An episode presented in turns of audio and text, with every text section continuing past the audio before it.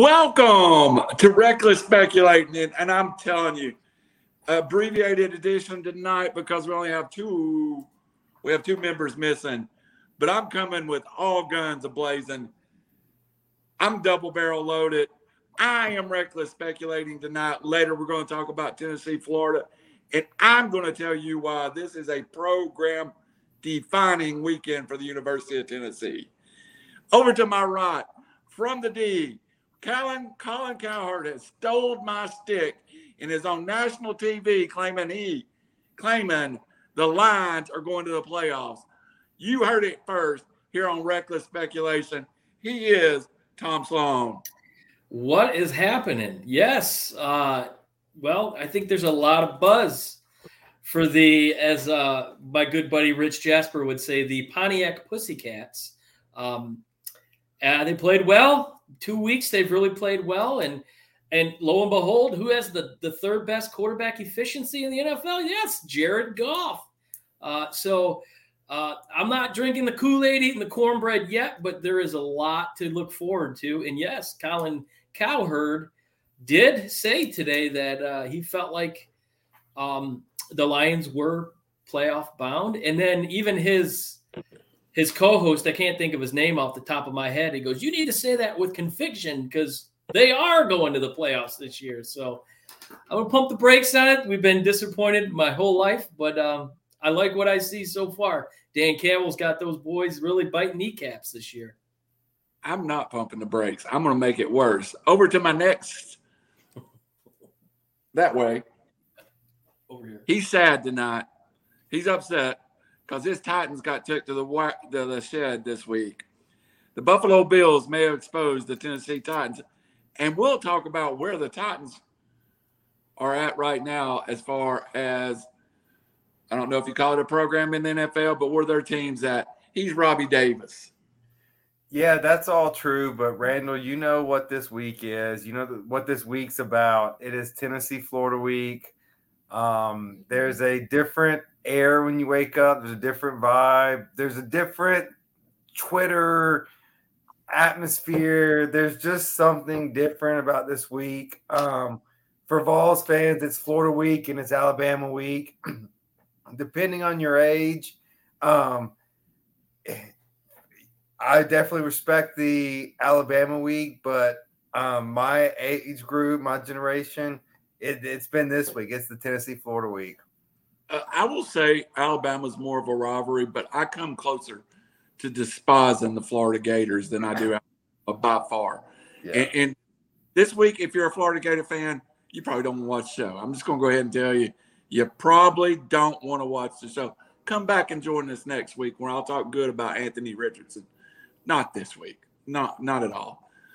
Robbie, uh, it is definitely an air of uh, excitement around this game that's not been in a while, and we'll get into that in a little bit. But I do want to get to the NFL first, and I want to talk about some instant reactions from this weekend. Uh, we're sorry that two of our brothers can't be with us tonight, Shane and Raj. Uh, Raj may join us a little bit later but they're dealing with some family stuff, and it's all right. I'm gonna, I'm, I'm, I'm feeling it tonight. I know what my pregame routine was, and it was better than yours. So let's start. First of all, in the AFC South, and let's talk about the AFC South. Robbie, you are a Titans fan. You are uh, a season ticket holder. Shane is a season ticket holder. Not only is it the Titans collapsed a little bit, at the beginning of the year, I spouted to anyone that would listen the Colts are an elite playoff team, and Matt Ryan is going to make them a Super Bowl attend, uh, contender. The Texans and the Jaguars were trash. They didn't even belong in this division. Right now, as we set three weeks into the NFL season, the only team with a victory in that division is the Jacksonville Jaguars, and it was over the Indianapolis Colts. What happened to the AFC South? Yeah, this is an embarrassment um, for four teams. The Titans have been outscored 35 points for the, the season. The Colts 24, the Texans 7, Jacksonville's plus 18, but that's just only because they've had the the privilege of playing two horrible teams. Look, um, every year in the NFL, there's a team or teams that appear to fall off the cliff. Rarely is it in the same division, but it looks like what it's happening here is both the Titans and the Colts. Both playoff teams last year are falling off the cliff at the same time. Um, the Titans just you against probably if I'd say the best team in football right now on the road. Like on one series, you start off first down, five wide. What are you going to do? Pass ball. Second series, two tight ends. What are you going to do? Run the ball. Third and long. And then you're just giving the ball back to them. Like you, you're not being creative. Um, so the Titans, I think the coach, I, I'm not saying Vrabel, but some of these, they just got to get on the same page and try to work Henry in more. Uh, but it's looking like a lost team. The Colts, though, whew, man, they look awful. They look like the worst team in football right now. It's been two games, but they look awful. And, and went out, traded for a quarterback, released Carson Wentz, who's looked great. Uh, uh, traded for Matt Ryan. Jonathan Taylor coming in is probably the highest in fantasy football. I don't know if it's in legitimate live football, but the number one rated running back in the division. Tom, if you were going to take a team in this division to right the ship, who are you taking right now? That's a tough call. Um, I'd probably go with the Titans because they have the right coaching. They have they have the right pieces. And 22 and the, difference. Yeah, and they they have the experience too. Um, I think for Tennessee, uh, their first drive, they look good. And I, I know I texted you guys and said that's a nice drive, and and and it quieted the crowd real well. But it seemed like once Lewan went down, the whole vibe of that team just kind of collapsed. Uh, they're lose they they've lost two starters on the offensive line, which when when you're run heavy, that's huge. And uh, they ate uh, Hooper, Austin Hooper, or, or the tight end. He's been, you know, nothing to, to write home about. So when you're kind of left one dimensional with a, a beat up offensive line, that that makes you vulnerable and to a team like Buffalo that's just going to make everybody look stupid and exposed. That's that's a bad bad recipe for disaster. But I like what I saw out of Jacksonville. I just think uh, Trevor Lawrence is starting to get it right. I know it's only two weeks in, but uh, not having uh, Urban Meyer, uh, the drill sergeant there, just kind of just decimated that whole team last year. Uh, I think you're starting to see these players really respond well and um, going and shutting out the Colts, who have uh, Jonathan Taylor, who has Matt Ryan with the experience. Um, that's you know what that's that's something to hang your hat on. But with the Colts, they're losing. They're they're missing Shaq Leonard. He's the heart and soul, and not only that defense, but he's the heart and soul of that team. And when when he's not on the sidelines, that that hurts. And you know, from what I understand, he's supposed to be coming back soon, but it, I don't know if that's going to be enough. But if there's a team that can kind of rebound, and and it all comes down to coaching, and I think Vrabel's one of the top five in the NFL, even though he's a Buckeye.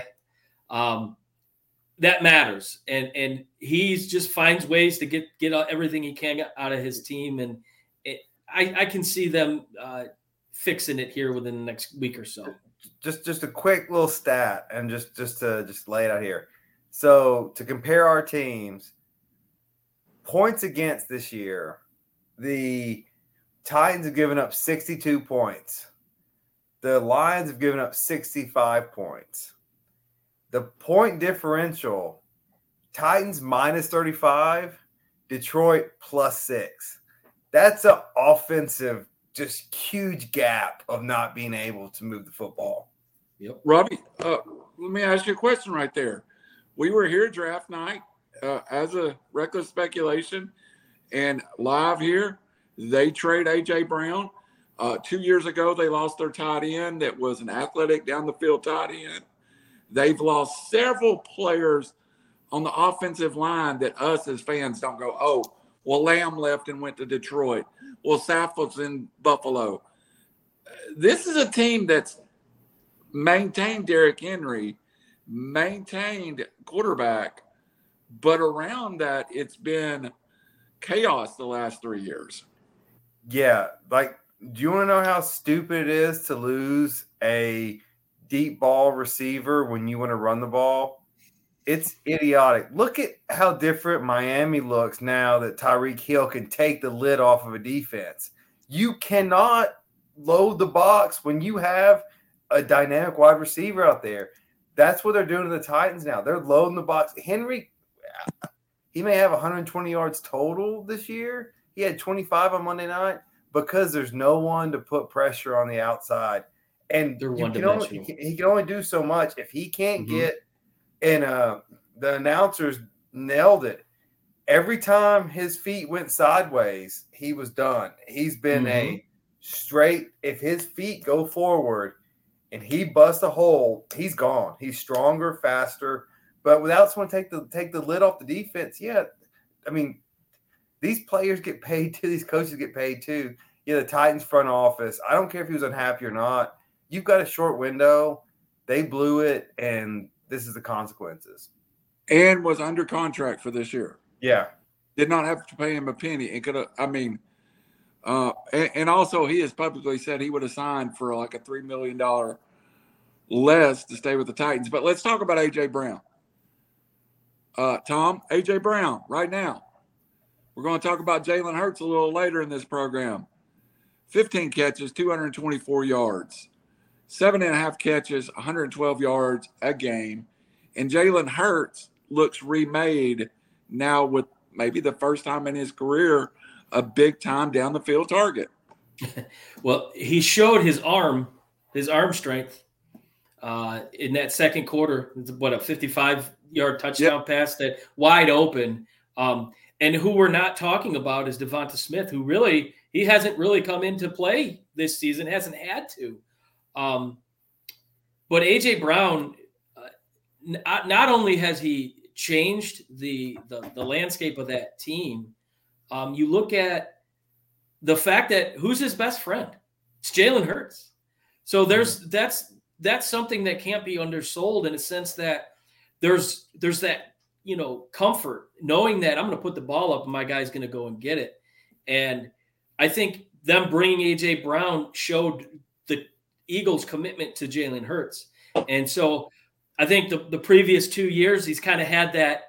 Well, if I make a mistake, are they going to pull me? That that's not the case anymore. He's the He's guy, and and he's right now he's playing. I know it's week two, but he's playing MVP style football because not only is he he killing you with his uh, uh, running ability, his his escape ability, um, he's making right decisions in the pocket. He's becoming the quarterback that I think Baltimore would like to see Lamar Jackson become because he's not he's not uh, uh, afraid to stay in the pocket, take the hit, but deliver the pass. So I, I think this NFC East is is the Eagles and everybody else because Jalen Hurts from year two to year three, it's incredible so far what we've been able to see and and what they did to Minnesota, who I remember two weeks ago I was saying they could be a top two, top three defense. He made them look like uh, an or a, a college football team. They were confused. They didn't know what to do. And um, yeah, Jalen Hurts to AJ Brown, watch out. Tom, before I go back to Robbie to talk about AJ Brown, I, I want to wrap up the Titans subject with pick that division top to bottom after two weeks. Well, I mean, like I said, I think Tennessee will get it right. It, as hard as it is to uh, to think at the moment, um, I'm going Tennessee. Jacksonville, I believe in this team. I really do. They've got a strong, strong offense, uh, and they got P Ryan back, uh, who was out all last year in running back. So, so I'll go Tennessee, Jacksonville, the Colts, and Houston hasn't looked bad. They've got a really good defense, but Yeah. I don't think Davis Mills is is anything that that's going to be able to make a run. So I finished. I see them finishing last. So, Robbie, before we come to you and let, ask you the same question, I'm going to give you my predictions. Right. Mine are exactly the same as Tom's, except flip one and two. I really think Jacksonville could win this division at like nine and eight. Uh, uh, it could be a real ugly division winner. Mhm. Go ahead, Robbie. Uh, Oh, under I'm 500, nine- perhaps. Nine's a lot of wins to get. Yeah. yeah. Uh, I think it's. I think Vrabel makes some changes. If uh, we got the Raiders this week, probably another loss, zero and three. Um, I think we shuffle some stuff up. I still think this division's so bad that the Titans can climb. I You're got Titans, Jags, You're only Colts, one Texans. one Yeah. game out after Yeah. two. Go ahead. Yeah, so, so yeah, Titans, Jags, Texans, Colts. Robbie, last question about the Titans, and that kind of it's going to lead into this talk a little farther about Jalen Hurts. Did we underappreciate how good AJ Brown is as a receiver because he did line up in the huddle with Derrick Henry every week, and we assumed that he's just getting single coverage all over the field? No, I don't think we did at all. I mean, I, we were all shocked on draft night that he got traded. Like that, they, they went to the AFC Championship game the year before, number one seed, and then you know a bad performance by Tannehill and some missed field goals, lost at home to the eventual AFC Championship team. And then you just trade your best receiver for a rookie. And um when there's no real salary cap issues and really we got this year maybe one it's going to be blown up anyways. No this was this this was not us underappreciating. This was just a gm that tried to outsmart himself. And Mhm. it's blowing up in his face currently. Good point. All right, guys, let's move on to the Eagles a little bit. I've got a test I want to give you both, and it's a little nice. We got a smaller crowd, so we can talk about it uh, a little more and get into depth. Let's let's let's rate Jalen Hurts real quick as a quarterback. Would we all agree that Josh Allen and Patrick Mahomes and Tom Brady are better quarterbacks than Jalen Hurts?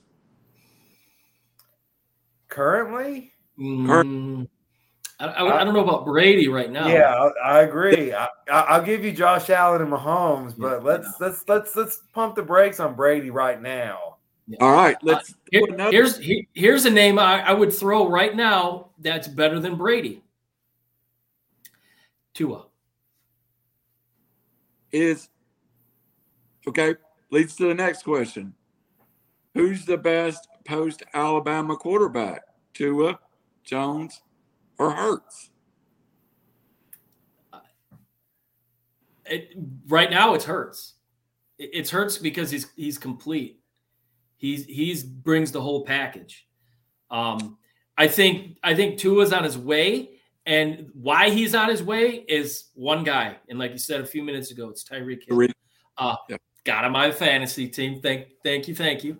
Um, that one player makes the difference. And, and look at the Chiefs. You know their their offense has kind of slipped a little bit this year, but um, but as far as the top post Alabama, it, it's got to be Jalen Hurts. Mac Jones is a system type quarterback in New England. I, he's uh, they're absolutely killing him. He's not going to make it a whole season. I seen a, a highlight of him walking off the field. He they were literally helping him walk. He couldn't even walk straight. He he's that beat up. Um, but as far as being a complete all around quarterback, it's it's Jalen Hurts and and Tua's on his way. Um, I'd, I'd like to see him do a little bit more running, uh, which I think is going to open up his, his uh, downfield game. But yeah, it's his, he's coming. He's he's making a nice little impact.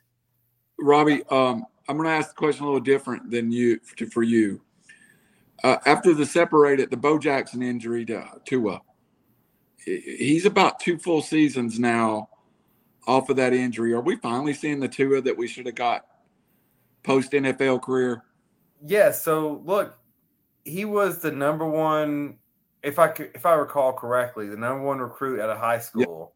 So he was a stud then. beat He jalen was, he was presumptively the number one pick out of college till he got hurt. So all the NFL scouts had him number one. You add this, look, Tyreek Hill, it, like, so y'all are you know similar in age to me. Is like, look, I remember three freaks in the NFL that just dominated the wide receiver, cornerback era. Like Deion was shut down an entire half of the field. Randy Moss, it didn't matter what you did to him. You if you threw it, he'd get there. Tyreek Hill is in that category. He just mm-hmm. he's just faster than everybody else, and he's just he's a game changer. He's slimy, and he just mm-hmm. can get past you. And uh Waddle's going to benefit from this. Uh, he has from this. And that, that last that was the best game of the weekend last weekend. That mm-hmm. Dolphins mm-hmm. Baltimore game. Um, if now if two now I'm a little scared for him with Von Miller coming to town this weekend because uh, you don't want to see him get hurt. But no, if Tua stays healthy, I really like the way he's his trajectory is. But that being said, another takeaway from Hurts. Hurts is as people were saying, hey, he should switch positions. No, they were dead wrong. He has got this mm-hmm. uh, Lamar Jackson, but with a better arm, better throw, not a better arm, but a better better quarterback mindset to him. Right. So yep. I, I, think the Eagles are, and we'll get to this. They're a top three team in the NFC. Yeah, they are. Another another reason why I think you're going to see Tua make that next step.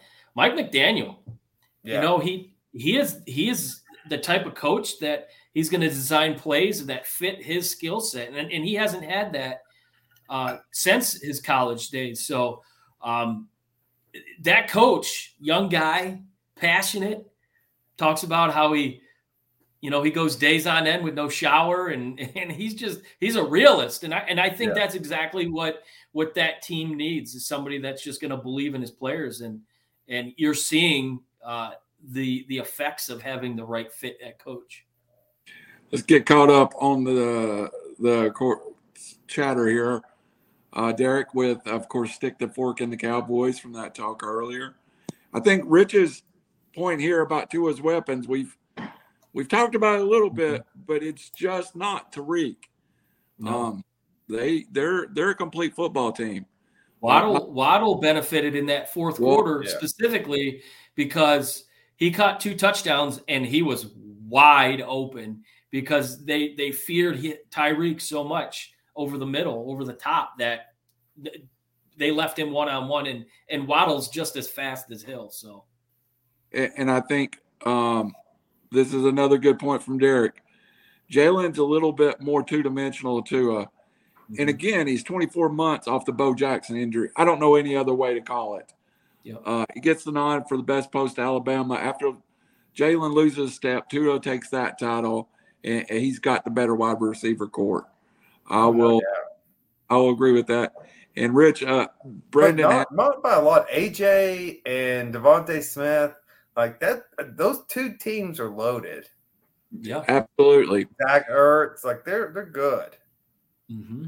Uh, and you know, Gesicki right now is averaging 60 yards, two touchdowns. He, he's played well too. Raheem Mostert, Mostert coming from the dead of the heap to be a factor in Miami. Maybe he did that in he did that in San Francisco. Yeah. He was like a number four back and he and you give him the opportunity and, and he took advantage of it. And now he's doing it again. So guys, uh, just a little bit to bring everybody up to date. Shane had some family issues Rob has some, uh, Raj has a little family sickness he's dealing with, so we scaled it down tonight because I want the opportunity to talk to tonight. So I'm going to take Raj and Shane's minutes away from them. Let's move quickly to the NFL power ratings. Now, I took the uh, before we go there. Before we go there, I, I jumped something I want to talk about real fast. Um, Trey Lance goes down a very bad ankle injury, out for the season. Jimmy G comes in and plays well. Mm-hmm. If you're Shanahan now, what are you telling this team about your quarterback situation? You know, you know, J- Jimmy Garoppolo is gone after this year.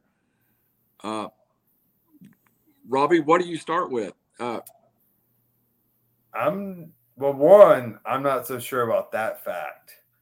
Um, that he's gone. Uh, I, I, know they, I know they gave him a bunch of gave him a bunch of draft picks. This is Trey Lance's third year without playing football or out playing substantial football. I'm not sure Jimmy G's gone. Um, but if I'm him, I'm saying, look, this is why we brought Jimmy G back is because we believe in him and we think uh, we can win a Super Bowl with him. Um, whether that lands or not, I don't know. If that's what I'm saying. Um, but I think, uh, I mean, at least I've been on this bandwagon all along you got to keep Jimmy G because Trey Lance has not proven anything, and I'm not happy he got hurt. I'm, I'm i hope the young man recovers, obviously. Um, but yeah, I mean, if I'm San Francisco, if I'm the players, happy's not a right word because someone got hurt and their career's in jeopardy. But I think I'm more comfortable with Jimmy G moving forward. Robbie, I think as I go to Tom, I, I, it's not that Jimmy G's not maybe a better quarterback than Trey Lance. I don't think financially with the salary cap, you can keep Trey Lance and Jimmy G on the same team next year. And if I'm Jimmy G, I'm going somewhere and getting me a three-year contract for seventy-five million dollars. Well, you know. I think I think uh, this this past offseason, I I don't think Jimmy G wanted to go. Um, that was the the 49ers. I think jumping the gun. I, I know I've said this before. I, I, I don't think Trey Lance was ready to take the next step. Um, San Francisco goes to the NFC title game um, with Jimmy G, and and and you're gonna you know quit on him the next year. I, I didn't think that was right. So I think you're gonna have a situation where now Jimmy G is playing now for his next contract, and and and if he succeeds, I mean you got to like what he did coming in cold, although albeit it was you know the first quarter, but he hasn't taken first team reps. He hasn't worked out with any of those guys, so he he gets put right into the, uh, the game, and he leads them to a you know a decisive win. Um, if he does that right now, I I you got to look at San Francisco as they could be the front runner because I'm not sold on what what I've seen from the Rams, but um. So now you have a situation where Jimmy G is going to become more wanted. So he's playing for his next contract. And I think there's going to be teams that maybe we're thinking, eh, th- that are going to be jumping for joy to get a chance at possibly signing him. Uh, so as far as uh, the coach goes, I, I, think the coach just said status quo. He's gotten you here before. Uh, he's like like Robbie said, they're everyone's comfortable with him. They know what they're going to get out of him. Um, and when Kittle comes back, hopefully this week, because he's my tight end, um, I think that's going to make that offense a little bit more less stagnant what it was the past couple weeks. But I, I think this is this is Jimmy Garoppolo saying, I'm going to use the 49ers now to get me another contract with a different team. Well, and don't discount the Niners could still trade Trey Lance also. Yeah, true, true. They how, get back what they gave for him, but they can get something back. How dumb does the coach look with passing on Jimmy G and taking Matt Ryan after two weeks? Robbie. Idiotic. Yep. Yeah. Yeah, they do. I mean, I hate to say it, and unless Matt Ryan gets gets I, I, like this comment. Is Jimmy G going to become the next hired gun Ryan Fitzpatrick? I doubt it. He's got about 13 more teams to go on. I, I really think the situation with Jimmy G is uh, news came out uh, during the whole offseason that once he signed his big contract, his five year deal with San Francisco, he went MIA. He went radio silent for weeks on end. They were trying to get a hold of him.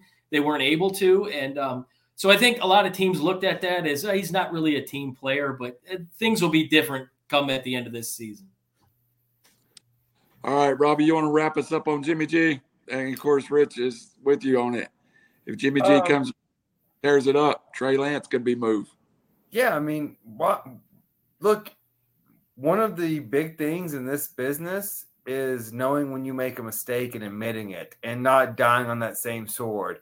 So if you, if you made the wrong pick, if you traded three number ones for this guy and he doesn't pan out, we'll try to get a number one back and then try to find another day. But there's one thing, there's one thing you can survive in the NFL with there's one thing you cannot, and it's a franchise quarterback. Mm-hmm. And if you don't have one, you will most certainly die Do what you in can. the yeah. NFL. So I go back to the Jeff George comparison. Uh, Jeff George was in Indianapolis and was tearing the league up and was a franchise quarterback who was so much a head case, they let him walk. He goes to Atlanta, signs a big contract. Atlanta sends him packing after a couple of years. There is a level that it becomes anti productive to your football team. And Robbie, I think you made the point of the night if you made a mistake and you continue to hold on to that mistake, you're just going to dig it deeper. Mhm. Um, you fix it. And I go back to the Arizona Cardinals. Josh Rosen with the eighth pick Yeah, get rid of him. Next year is gone, and Kyler Murray's in. And we're about to talk about the Cardinals and that AFC East. Guys, last subject on the NFL. I did a little bit of power, power ratings. Now, I didn't go too crazy. I actually stayed within the ESPN top 10 and I separated them uh, via conference. And, and what I'm saying in this is I think any this is not a, a an NCAA rating system. It's this is the better football team right now. If these two teams played on a neutral field, I'll take any team rated above any team over them. And I want to start in the AFC. ESPN's number one team. And my number one team in the AFC is the Buffalo Bills. Is there anyone besides the Chiefs that are real contenders to the Buffalo Bills? No, no exclamation point. It, and it, it, it's not even close. Not even close. No. You look at Buffalo; they're they're missing their their uh, heart and soul with Tr- Tre'Davious White. He's he blew out his knee last year. He won't be back till I think after week four this year or later. Uh, all all facets of the, of the game, offense, defense, special teams. It they are a, as complete of a team as I've seen in a long time. Von Miller shifting from the Rams to Buffalo just shifted that championship power. That- Lord of the that- Rings. That's, that's the, it was. It's like when Deion went from the Niners to the Cowboys and vice versa. Like Mhm. that's the cha- that's the that's the difference. Not The- even close. the the one that I thought was close, and I debated this one, was three and four in the AFC. I have I put the Dolphins over the Chargers, and I think most people would have the Chargers over the Dolphins. But what I've seen to this point in the season, I think the Dolphins may be that best team at the next level.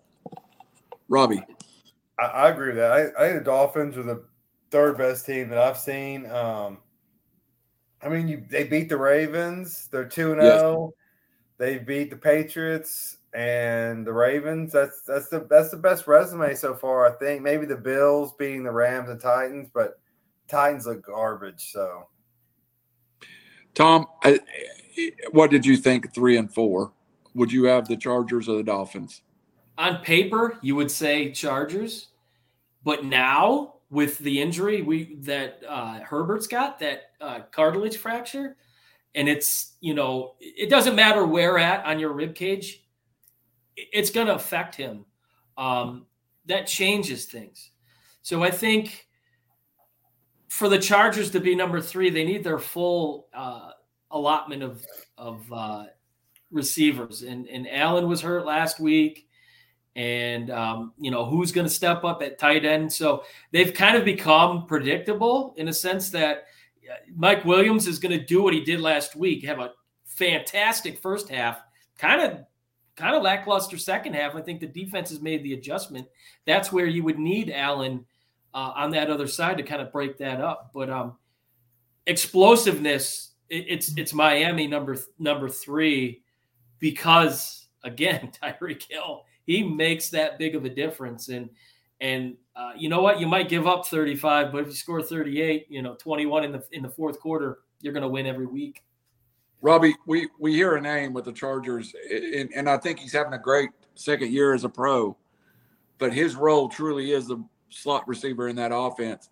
Josh Palmer has played well, but he cannot replace what Keenan Allen is on the outside. And to me, that was my decision. Yeah, I mean, he's just not strong enough to play press coverage. Like, he needs to be in the slot where he can get free um, and make some moves. And yeah, I mean, yeah, he's not.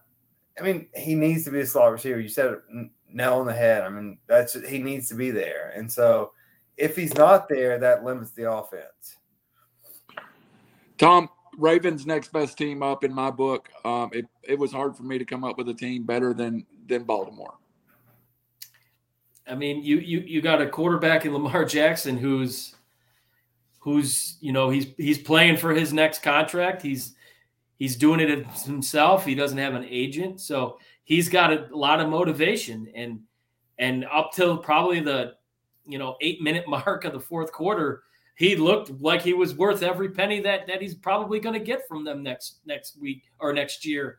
So yeah, I mean, the defense kind of scares you, but then again, they're not going to go up against you know the speed that Miami brings. So yeah, I, I could see I could see the Ravens coming in right about where you have them. Um, the North, the NFC North, let's call it what it is. It's it's it's terrible. Um, they're going to walk away with that division. So uh, interconference, I, I don't think I don't think they're going to have a hard time getting through it unless uh, the Bengals can miraculously uh, develop an offensive line. But I don't think that's going to happen. So yeah, the, the Baltimore's probably a safe bet within that top five. Robbie, you got anyone else other than Baltimore? No, I mean that's the logical choice. The best quarterback left. I mean, the Bengals are going to get Joe Burrow killed. like they can't keep doing what they're doing. Um, so yeah, as of right now, Baltimore's number five. If you wanted to get cute, you could switch Baltimore with uh, LA, but I don't think so. I think I like Baltimore at five. I think so too. Welcome in, Raj Meta. Just in time for the discussion of the AFC. You survived COVID. It's my brain and liver that I'm worried about, not COVID per se. But what? Uh oh, don't waste your time on me. But we just talked about Baltimore, but then you said let's move on to the AFC. So we're we're doing total power rankings or no? We're we're doing it by division. Uh, AFC that, NFC. That would make sense. Those, those so, are conferences, but yes. Baltimore yeah. defense sucks. That's all I'm going to say. So I'm still taking Cincinnati. All right, let's let's move on to the NFC. Uh, and, and, truthfully, I had that debate whether it's Cincinnati and Baltimore. Oh, in the NFC, I, I really when I wrote down my rankings and I texted out to y'all, I really felt like you could have flipped them upside down and had an argument that they were correct too. Uh, I, I, really feel like the NFC is that close this year that that there is some some wild card to it. My number five team, the team we've already talked about, and the Niners, and and Raj, we'll we'll open up the Niners discussion with you. Uh, I think the consensus is that the Niners got better as a football team um, despite the injury to Trey Lance. That's not my consensus per se, only because uh, I'm a firm believer in Elijah Mitchell. Uh, but, but, yeah, they, they don't. But I understand what you're saying. Yeah, they were going to have to necessarily take their lumps with Lance. Uh, I think this day and age, especially with an accomplished team, we all think a guy can show up and just make the team better. No, I mean, uh, you know, Kaepernick was realistically speaking, that's not possible. Uh, Jimmy G, yeah, to start out the season is going to be much better, but he's got obvious limitations, and that's why they drafted Lance. Uh, but no, I, I totally agree. This is a great team, and I've said it before. I great excessive, but it's been like two weeks, so bear with me. Um, I love the defense. I love the skill positions, even with Jeff Wilson. Uh, so yeah, they're they're going to be deadly, and, and to me, it's clear the Rams have a hangover and they got very fortunate last year, and it's not going to happen again. Now, people may bring up the Bears game, but it's Chicago. They're pretty good on D. It was a monsoon in India, if not worse, and it was Trey Lance's first game. In a very limited conceptual offense after they lost their bell cow. Who's never played in conditions like that? Never played in conditions. Yeah, uh, dude was at North Dakota State. They have a, a dome, right? So I don't put too much faith in that. I know we all and pro and college love it, but they lost to this, but they lost to it. It doesn't mean anything in the NFL. Niners, legit. Defense, awesome. All right, Tom, let's move on just a little bit. I'm going to give you the team above them, and we've already discussed it a little bit. And and this was, I think I have the Eagles too low, but I listed the Eagles at number four, uh, right above the Niners. Above the Eagles is the Packers at number three, and I felt sick at my stomach putting that down. Am I completely wrong there? So, so the Niners and the Eagles be in front of the Packers. That's not a complete football team. Uh, no, uh, I think right now in the NFC, it's the Eagles number one in in in my estimation. Me too. Um, Green Bay, Green Bay got lucky that they were playing the Bears at home uh, on uh, Sunday night in front of their you know their home fans, primetime game. That's where Rodgers shines the brightest. But make no mistake, his receiving corps is is weak at best. Um, your number one receiver, Allen Lazard, who's coming off an ankle, who's who's still not 100 percent. 40 catches last year, and he's your number one. Um, Aaron Jones doesn't look like the Aaron Jones of old. AJ Dillon, if, if he doesn't have a hole, he's not he's not getting there. So it, this is going to be a, a year where it's going to fall more heavily on Aaron Rodgers, and, and he does not have his uh, security blanket in Davante Adams, who he could literally just throw it up and go get it. The Eagles have that guy. His name's AJ Brown. So I think the Packers at, at above above the Eagles is, is, a stretch at best because I, I, I just don't see it. I, I really don't see it. Um, so so let me throw this at you too while we're just debating this. I moved them down two spots. ESPN had them as the fourth best football team in the NFL, and and, and I, I, thought I'd miss something. That's ESPN's popularity contest. Um, everyone loves to talk about Aaron Rodgers and his in his uh, uh, hypnotic tea that he drinks. Um, he's a different player this year. He looks different. His appearance is different. Um, he, I don't see that fire. I, I, albeit it's week two, but I just don't think he's having a good time in Green Bay with what he's got.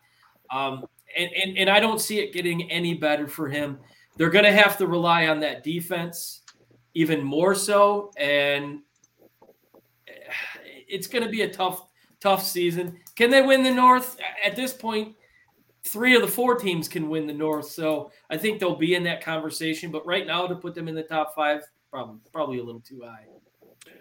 All right, Robbie, you get one and two, and I want. I intentionally put them one and two, even though ESPN had one of them down a little bit. I don't know how you. It's kind of like the old college football thing. I cannot take the Rams down from one yet, and I, it was harder for me to even move Brady below two. I can see the Eagles ahead of of of the Bucks. I don't know if I can put the Eagles ahead of the Rams yet. So, this is the trick about the NFL. Everyone says this is what I assumed to happen. This is what I assumed to be good. This is what happened last year. And that's not what happens in NFL. Every year is a new year, new coaches. It's not college football. My rankings in NFC, like by far the AFC, while not as good as we thought they were going to be, still far ahead of the NFC. But I've got Eagles, Niners, Bucks, Rams, and the Giants. For, I mean, that's just what have you done for me? I mean, they they're two and zero, oh, until they. I mean, they're going to start losing, but they haven't yet.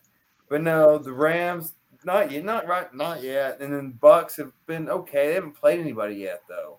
Um, the Eagles, by far, to me, look like the most dangerous team in the NFC. Mm-hmm. I, something's something's weird with Brady. Um, Yeah, well, one he His- looks his- like uh, he- he he's like shrunken. robot.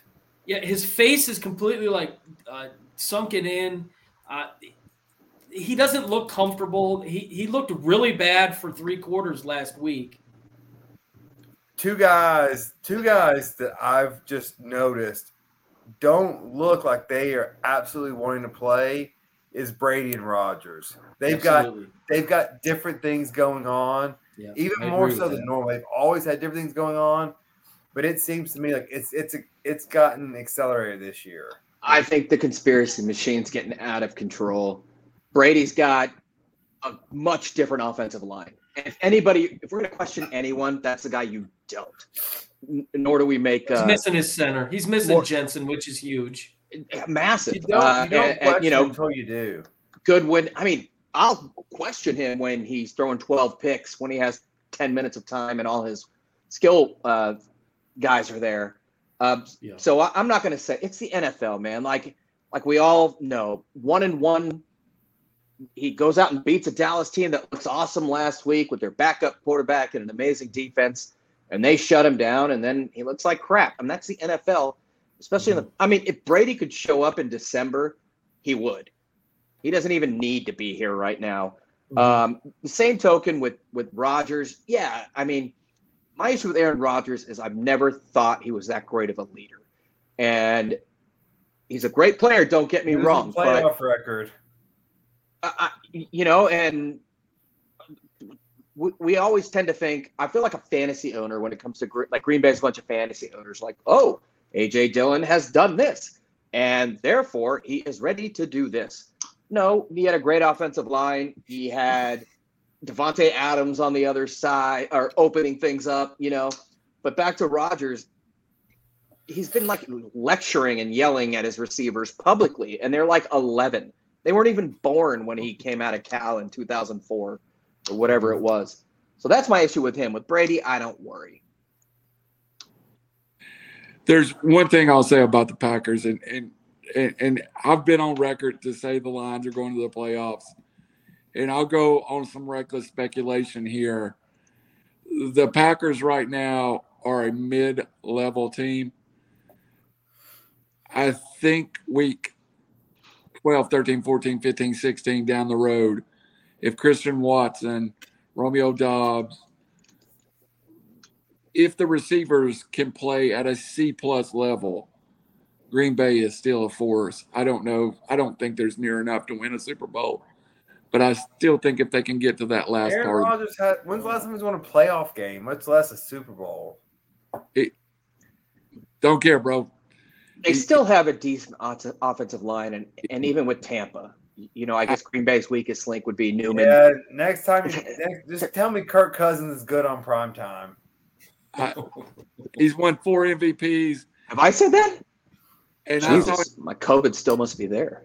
I saw him be one of the most dominating quarterbacks for one year that I've ever seen. So we'll see. I mean, he's I got. get A, it, but he he sucked in the postseason. Numbers are numbers.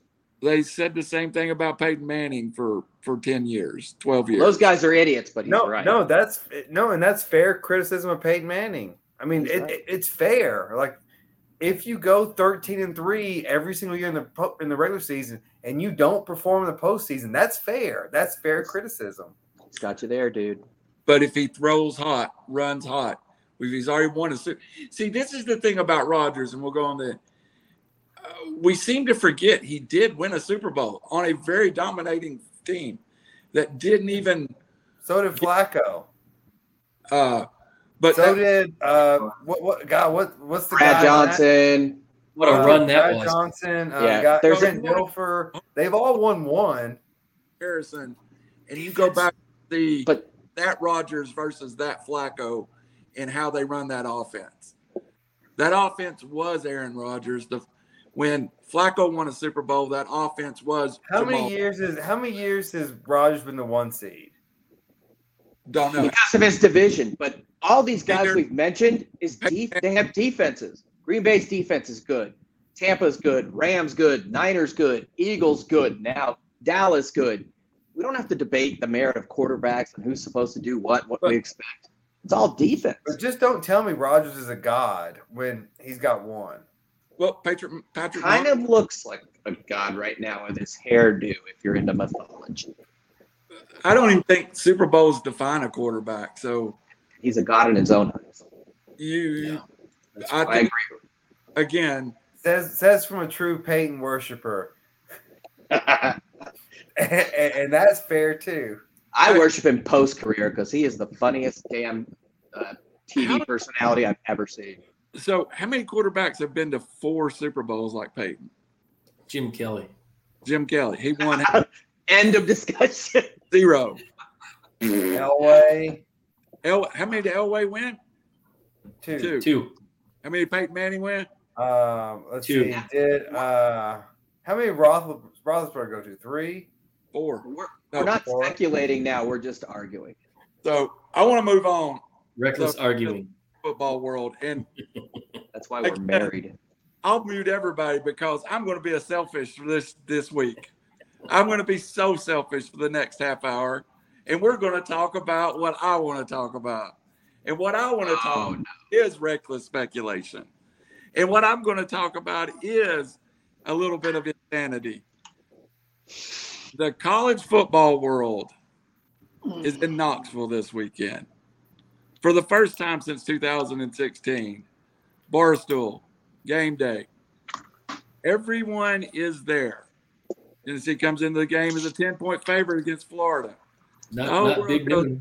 This is the Tennessee team that always blows it. It's not. This is an opportunity for Josh Heupel to put his stamp on this program. So let's open up there. Is this weekend as important to the Tennessee program as any weekend in the last decade? Robbie, you're a Tennessee fan. What is this weekend in playing Florida on national TV, game day, barstool, the whole shoot match there? Are they there to see Tennessee flop or are they there to see Tennessee win? Yeah, so this is going to be one. Well, one, this is the football mecca of the weekend. Um, in a great traditional power, um, a great football atmosphere. Like you said, game day's going to be there. Bar, Barstool's going to be there. Um, it, You're going to be there. My I'm my going to be tenants, my, my tenants are charging hundred dollars a even spot to park. I'm like, are y'all crazy? But yeah, apparently that's the going rate. Um, They got to make up for 20 years of empty spots, bro. And then um, That money should go to you. we are. It's gonna be crazy. I'm going on Friday night. Um, it's go- they're having so in the stadium it seats 101,000 thousand people and change. Um, there's a whole viewing party in Volunteer Village. So uh, yeah, there's probably gonna be 200,000 people there this weekend uh, on top of the natural Knoxville population. So the bars and the restaurants are gonna get their money's worth for the year. Which is And 80,000. it's going to be exciting. I can't wait for it. I will be up at 7 a.m. starting the tailgate. So if you want to do a little reckless speculation, check in on me throughout the course of the day. Um, I'll be we'll there. see how that's going. I don't think that's a good idea. We have a family audience. give you an example. Uh, Robbie, you said it well. Let me give you an example because I went on StubHub, Tom, before we had our show here.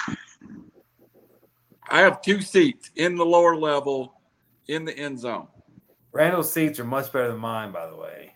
But StubHub the- is dumb, but you can get a grand each for those right now. I've been looking.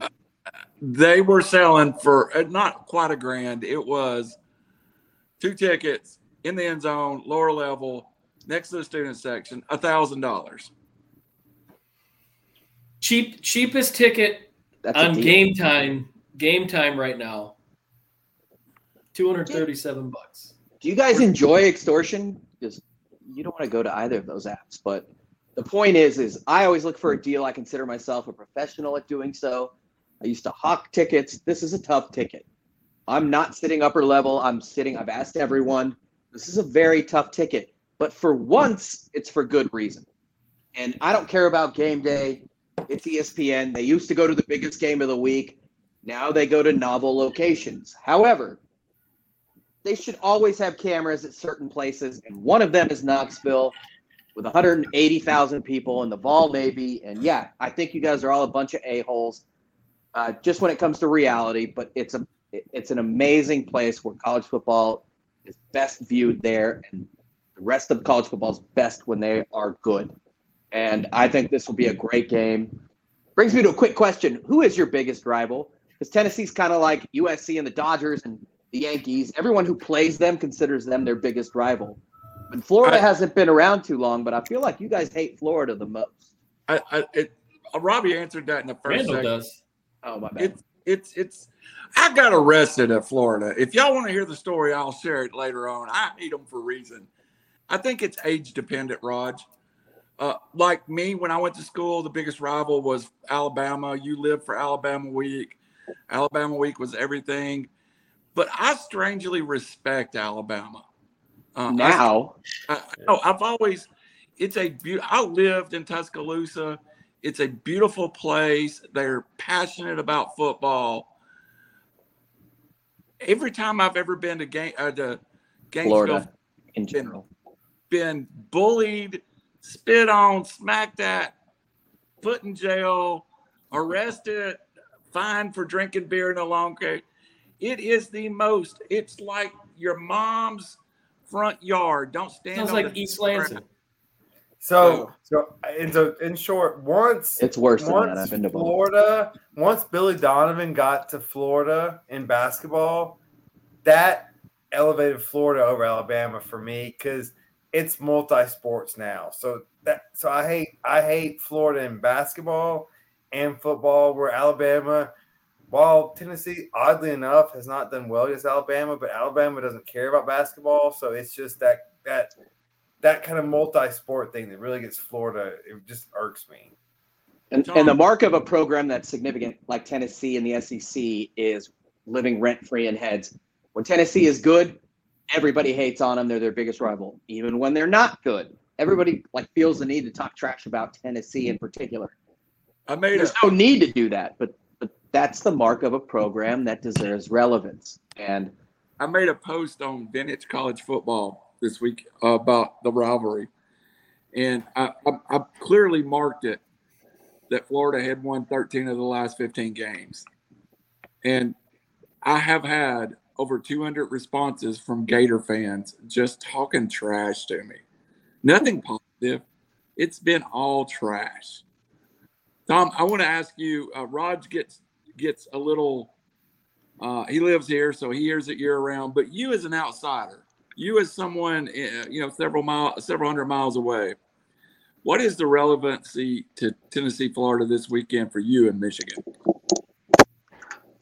You don't hear anything talked about it, and and I think that comes from balloon, like Raj is saying. The the relevancy hasn't been there. Um, if I can if I can rewind a little back, ways back to um, the best year in my ch- uh, lifetime of college football, which was 1997, when uh, the University of Michigan, yes, they were the best team in college football, not Nebraska.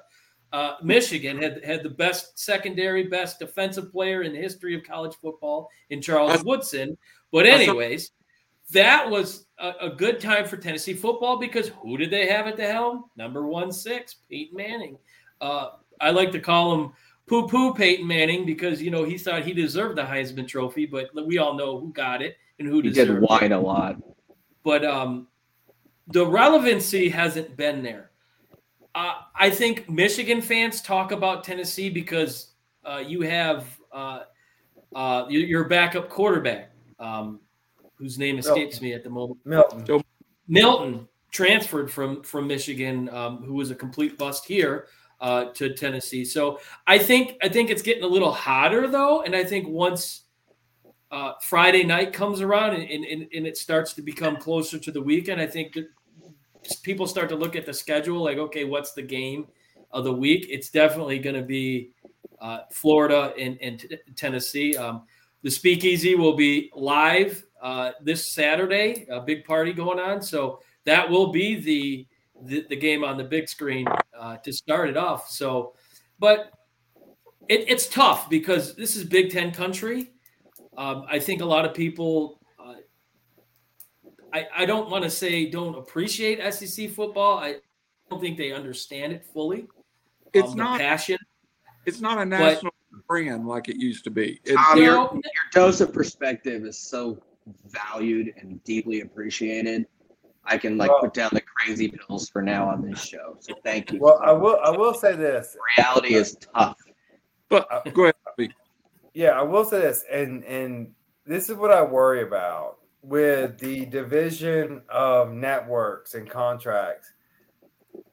It's going to hurt college football if ESPN only talks about the SEC and Fox only talks about the Big Ten, and there's not this intertwined competition that what the NFL maintains as far as Fox. Like there's CBS and Fox that have different contracts, but they all talk about each other. So I don't want ESPN and and or Fox to ignore the other div- conference because that's going to suck as far as college football moving forward.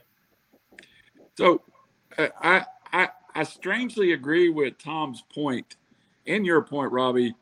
Um, and I think there's more college football fans like me than we realize. I watch one Big Ten game a year. That's Michigan, Florida. I mean Michigan, Ohio State. I watch maybe two Pac-10 games a year because I'm a huge UCLA fan. It's too, too Okay. many. cousin play at UCLA. College football by nature is a little bit still divided throughout the country. Uh, I, I agree with your point, Robbie, but there's certain brands, there's certain games that could uh, transpose itself. I think Oklahoma, and Nebraska did that for a period. I think Texas, Oklahoma still does it. I think USC, Notre Dame did it. I think Army, Navy. I think Alabama, Auburn does it. Tennessee, Florida, I don't mean to be this guy, but it doesn't. To the rest of the country, it's just a, two teams that play each other in lot. I know you guys are excited, but it's I- I not don't- what it was. It, right now, the books say Tennessee is going to kill them. Uh, technically, Clemson at Wake Forest is as interesting, if not more, based upon rankings in the spread. Um, That's I what I just understand your point. Raj, Wake Forest may do well to put 25,000 people in that stadium. I mean, who cares? There's not a lot to do in Knoxville. No offense. Who cares if they put hundred there?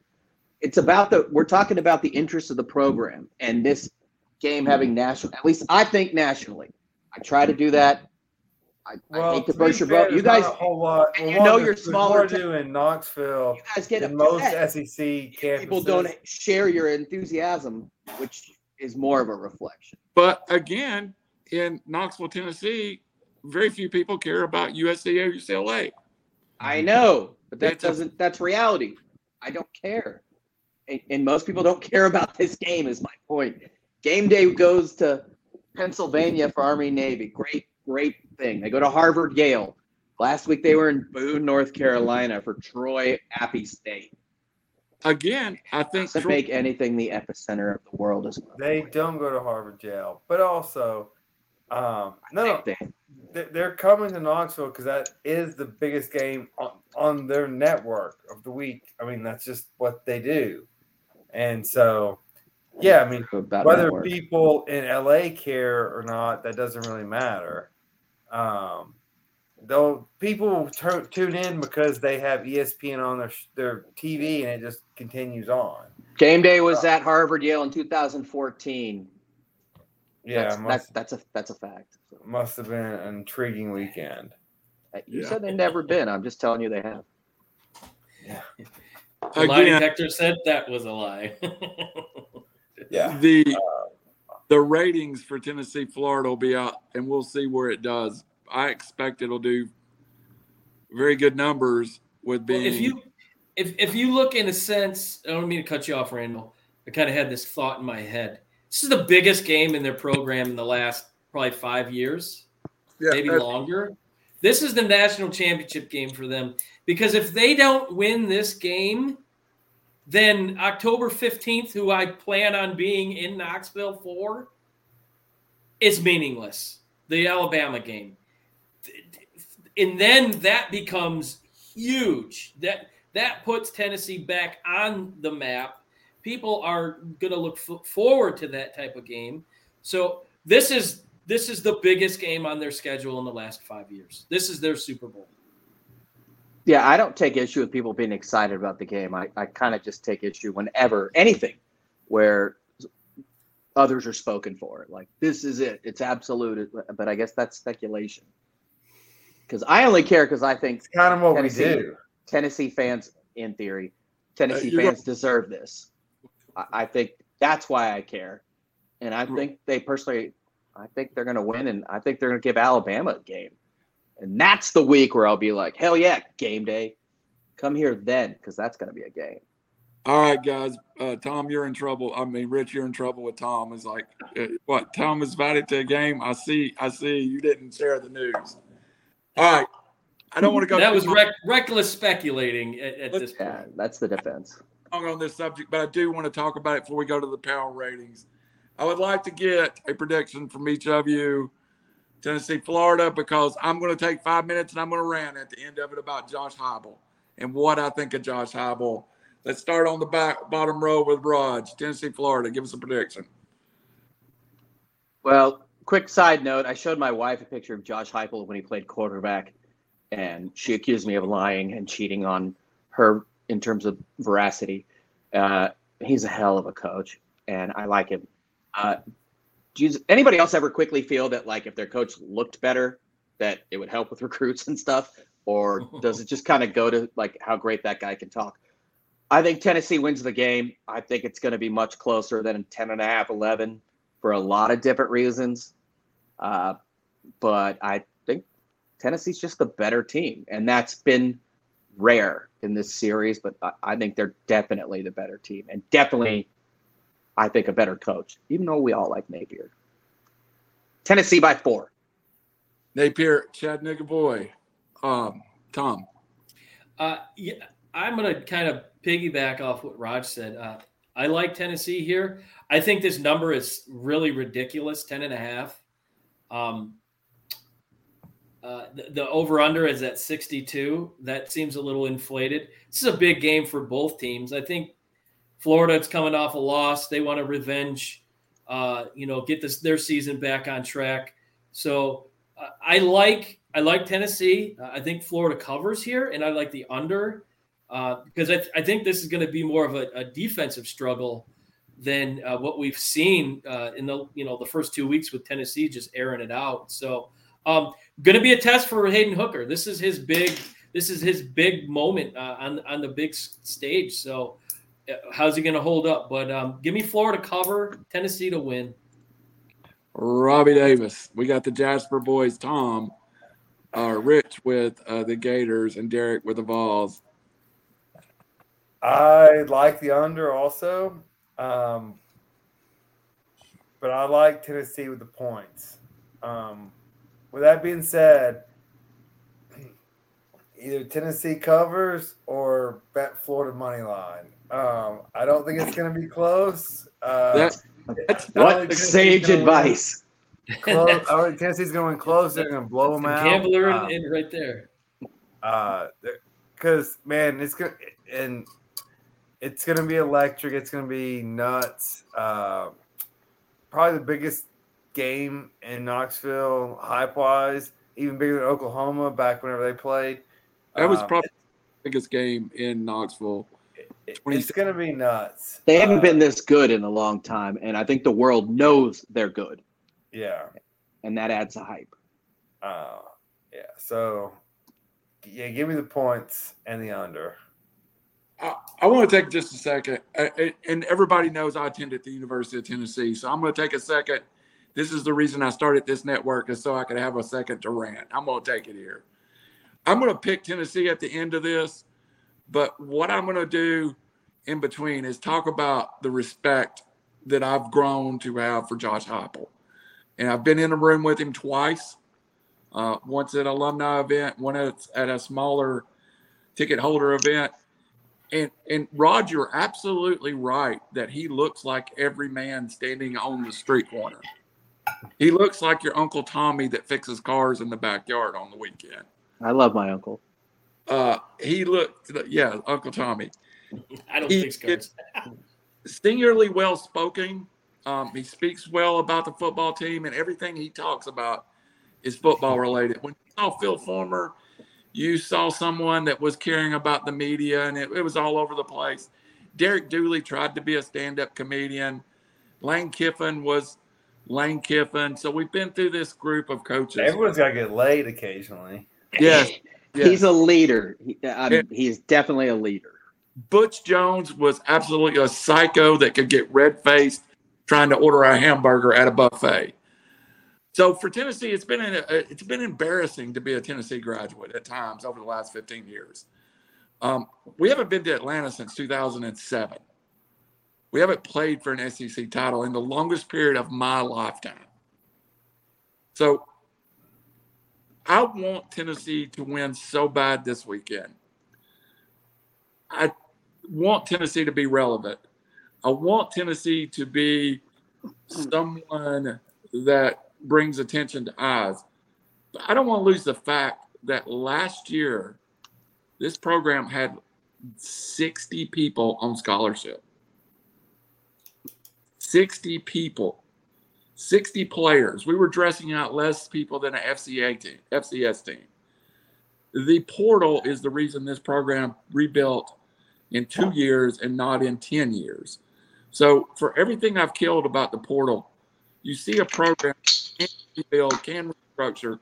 We still only have 78 kids on scholarships. Uh, and that it does hurt you in special teams. Our, our kicker's not on scholarship. Our our long snapper got a scholarship this year. You got to steal those scholarships. I'm with Robbie though. I, I don't think Josh Heupel is Mel Tucker. I don't think he's a he's he's a con guy. I don't think he's doing it sideways.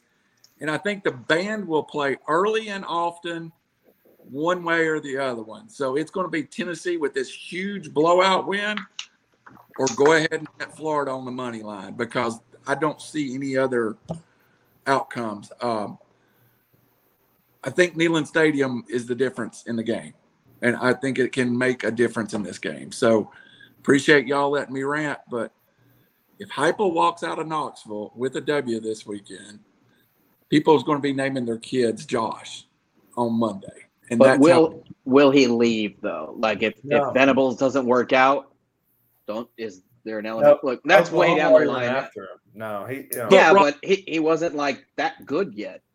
that that program is in better shape today because of the 18 months he's already spent there. Oh yeah, well, much better. If, if Venables fails four years from now and Josh Heupel leaves five years from now, that roster will be in better shape than it ever was under. No, But- don't forget, Yeah, that's- that's a great Oklahoma fired him. He's not going back to Oklahoma. There was some politics there. I, worry more about someone if he has a lot of success. I would worry more someone like Texas, or or somebody that that kind of money could come after him. Not as much about Oklahoma. For your guys' sake, let's just hope that this is a problem down the line because that means he would have won a ton of ball games in Knoxville. Yes, it would. Yes, it would. So thank y'all for letting me rant. Come next week, I will be coming in, and I like it. Tom, Tom, this guy named Tom said Michigan fake. I mean, State benefited from the transfer portal last year. You are right. One thing I give Heupel credit for over Mel Tucker, most of the kids Heupel has brought in has had multiple years of eligibility. He's had people try to transfer that was kind of the one and done. If you weren't elite, you didn't get that spot. So Mel it, Tucker stole ninety-five million dollars from. Yeah. USC wouldn't have a team if not for the transfer portal. I love it. Have you Uh, looked? Have you looked at that game? Hey, there- there's nobody happier in America than Mel Tucker. He's That was easy money, dude. Washington. Oh my god. People But were do you like, ah, three and a half. They were so bad. Do you see that they're they got the uh, uh, row the boat Gophers coming into East Lansing, and they're favored by three. Row the Oh, boat okay. favored by three. That's how much uh, Mel uh, Tucker stole money from uh, the University of Michigan State. Whatever. all hey, right. that's taxpayer money, is it? That's a public university, right? Psh, Row the boat. Let's get through the last subject we're going to cover tonight. I want to cover the our top ten, the River City Media top ten rankings in college football, and I'm going to start at the bottom and go around and let each one of y'all mention: is this team too high or too low? And uh, Rod, since you're, uh, let me see who I had number ten, so we can. Okay. This- Quick disclaimer: I don't care. It's week two until each team plays each other. I don't get upset if somebody says your opinion.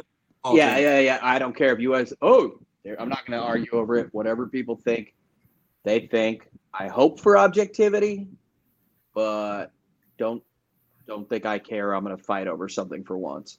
Well, I just let you. Who I've knows? Got, I've got to be seen. I've got USC hiring anybody in the country, so we'll go there and stop there. Oh, uh, you're you're drunk on power.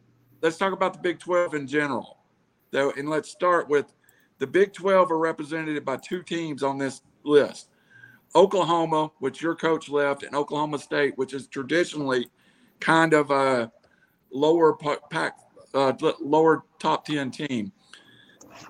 Is Oklahoma and Oklahoma State are in the Big Twelve this year, and they are at ten, and Oklahoma is at six.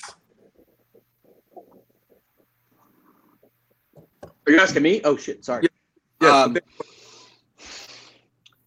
you know, it, it's it's so early that I, I just have this in, issue with ever throwing anything out there, which is I guess why I'm still married, but and why I'm not an attorney.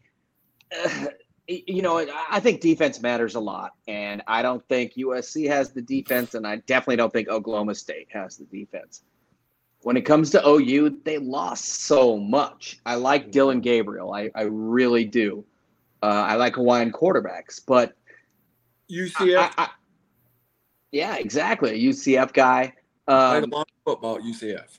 I don't. I don't see it with either, and, the reason why I'm so wishy-washy is I always believe that in college football there's three or four teams. This year probably only three, maybe four. Sorry, Tom. Maybe Michigan, maybe OU, maybe USC, but that matter. And the rest are just like putting lipstick on a peg, as we say. So, for the sake of argument, I would put OU somewhere up there. Oklahoma State, I just they lost a lot, especially on defense, and I don't see it. I really don't. I don't know who I'd put. I, I think Tennessee's a better team than Oklahoma State. Fair enough. Robbie, I want to ask you about two SEC teams that's on the backside of the top 10. Kentucky and Arkansas currently at nine and seven. I thought you had OSU at nine. Do what? Did you not have OSU at nine? Or Oklahoma State? No, Arkansas is nine. Oklahoma State's ten. Okay. All right. Okay. Just updating my rankings. And then Kentucky's at seven. Yes. Um. Yeah, I mean that seems about right. I mean, I think Kentucky would go Granted, I've not seen Oklahoma or Oklahoma State play. Um, Kentucky's got a better win, I think, than both of those. So I'd put Oklahoma above or Kentucky above Oklahoma, and maybe in Arkansas as well. But um, I'm kind of with Raj on this. Like it's it's fodder, it's fun, and we'll do it. But it's early, and like yeah, I mean, it's hard to even see how these teams play yet. Yes, it's fodder. That's what we do. It's reason it's called reckless speculation. I mean, question for you guys quickly, like Arkansas, why do we think, aside from them just being kids, that I mean they're a good team. We all know that, but they beat a very good team in Cincinnati, and then they barely beat what looks like a crappy team in South Carolina, and they struggle with Missouri State, who's actually better than the name, but it, it's a week to week thing, and these are 18 year olds, right? And and I get it. That's why with reckless speculation, it's okay to be wrong. But how good is a team like Arkansas when that's their resume thus far? You know, why do they struggle with Missouri State? Bobby Petrino. Yeah, that's fair. What about South Carolina though? Don't say Beamer because that guy's an idiot. Oh, the quarterback yeah, sucks. Yeah, that's fun to talk about. That guy's losing his marbles quickly. Mm-hmm. He's a dumbass. But yeah, he is. their quarterback is garbage. Oh, Spencer Rattler's Rattler. terrible. Yeah, terrible. But Let's team out some it's, it's, in South Carolina that I think have struggled and they still continue to be in the top. Saw them as high as five in one of the coaches' polls. But it is a, you want to talk about a team with a resume that's mixed. Uh, let's talk about Clemson. All the talent in the world, but no quarterback play, Tom. yeah, I dropped them big time. I mean, you, you look at, uh, I'm not even going to begin to uh, pronounce his, his name, DJ. I will just, we'll just leave it at that. Apparently, Ukulele. I, uh, I, I botched it two weeks ago and I won't try it again. We all Uh, botched but it. he's Hey. been, One time, been a- Brandon called uh, the Clemson his coordinator Brett Vegetables. So Vegetable, Brett Vegetables, yeah. Uh, he's been he's been a complete disappointment. Talk about somebody that came in with high praise. Uh, it was, you know, DJ, uh, uh, whatever his last name is. Five star, Uh, highest quarterback in the class. Yeah, Yeah. absolutely. And and following up uh, St. John Trevor Bosco. Lawrence, who who who you know, let's face it, he, he could have been the best quarterback in college since you know. Well, well, we got Joe Joe Burrow mixed in there, but it just goes to show you that if you put all your eggs in the quarterback basket, you know what, it's not going to work well. And and yeah, Clemson, I think this is a situation where their name has has kept them their relevancy. You know, a lot like Notre Dame prior to two weeks ago. So it, will be tough. The ACC's, you know, eh, not nothing to write home about. I can see um, them winning this this conference, you know, convincingly. I don't. I don't. Looking at the the overall division, really, I there's nobody in there that really scares me. Pitt doesn't do it because they had their hands full against the the Fighting Broncos of Western Michigan last week. So, I, I this is a name recognition. Um, you know, Justin Pollington, our good buddy there, says he's going to lose his job, which very well could be the case, especially if you're number five and you're not producing. So, it, it, they're they're a victim of of their name really, and in, in, in, a bad conference. All right, guys. Uh, I wish we'd sent Justin a, a link to tonight. We'll get him on. Justin is on next week. We'll talk college football, Justin, for a little bit. All right. Uh, that was kind of window fodder. I want to get to what matters. Two weeks in, first poll coming out, I think, in three weeks for the uh, BCS. I personally think that there is a huge debate on who is number four. I think the two best teams in the country that we haven't talked about outside of those top three that we've continuously talked about since week one, I think we would could throw USC and Michigan both in that conversation. Rod, you're a USC guy. You said you didn't think they had enough defense, but it's hard to argue with the offensive explosion that has occurred at times when Caleb Williams and Jordan Addison and that group is hitting on all function. Yeah, I mean, it's just I think Alabama spoiled it for a lot of us that, and Georgia, of course, that there are three deep of five star players, and SC doesn't have it. Now their front, their starting twenty two is very talented, and I don't believe in this whole bend but don't break thing because of course their defense is going to be on the field a lot uh, because the offense scores. And to your point, yeah, the offense is loaded. Those guys, and thank you transfer portal. Uh, the line is actually good, which helps gives guys like, I mean, they have the best receiving corps in the country, and I'm not just saying that uh, to Minus- boast. I, I really believe that. Um, minus minus a guy that's probably going to be an all SEC receiver. yeah, Bru McCoy was there, and, and you know it took. You add and, and Tennessee is right there, by the way, with me. We and- won't go there again. Exactly. Uh, I was right though. Um, There But- was no line investigation, though. I know that. Yeah. Yeah. Go- let's blame somebody. I'm just kidding. Um, no, I mean it's just Caleb Williams is really good, and I didn't realize how good he was until I saw him. Um, and and Addison and Mario Williams are easily the two most dynamic receivers I've seen in a long time. Um, you know, tight end's a spot, but your point being is, yeah, they're going to score a lot of points. Are they? I think they're very, very good. I just don't know. You know, put them on a field against Tennessee. Do I think they're better? Sure. But then I watched Tennessee play, and you know, you've you've got just a lot of dudes built differently from different parts of the country. So who knows? I think right now Georgia is here, and mm-hmm. I, I don't even think it's fair to put Alabama here, but kind of right there. Georgia looks like a more complete team right now. But then after that, I I think we're all like I said, insert horrible analogy or metaphor here. Like I, I think they're very good, and I think their offense is probably the most dynamic in the country. But how dynamic are you against the Georgia defense? You know. Yep. Yep. I follow you, Tom. Um, the next conversation is going to be uh, Ohio State and Michigan at, at, four and three in most most ESPN power ratings. It's different than a poll. Uh, obviously, there's going to be somebody win that game down the road much farther. But I, to me, it seems like right now Ohio State's the more complete team. But I'm, I, I, and that may be because we've played two quarterbacks at Michigan. We've played six running backs.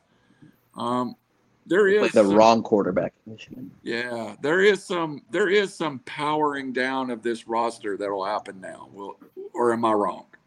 Well, first off, I, I, I think you might give the slight edge to Ohio State because they played somebody. Uh, I don't know who this team really is. Starting the season was planned. Cade was going to start game one. JJ was going to start game two. And from that point, they were going to decide who's going to win it. And the right guy won the job.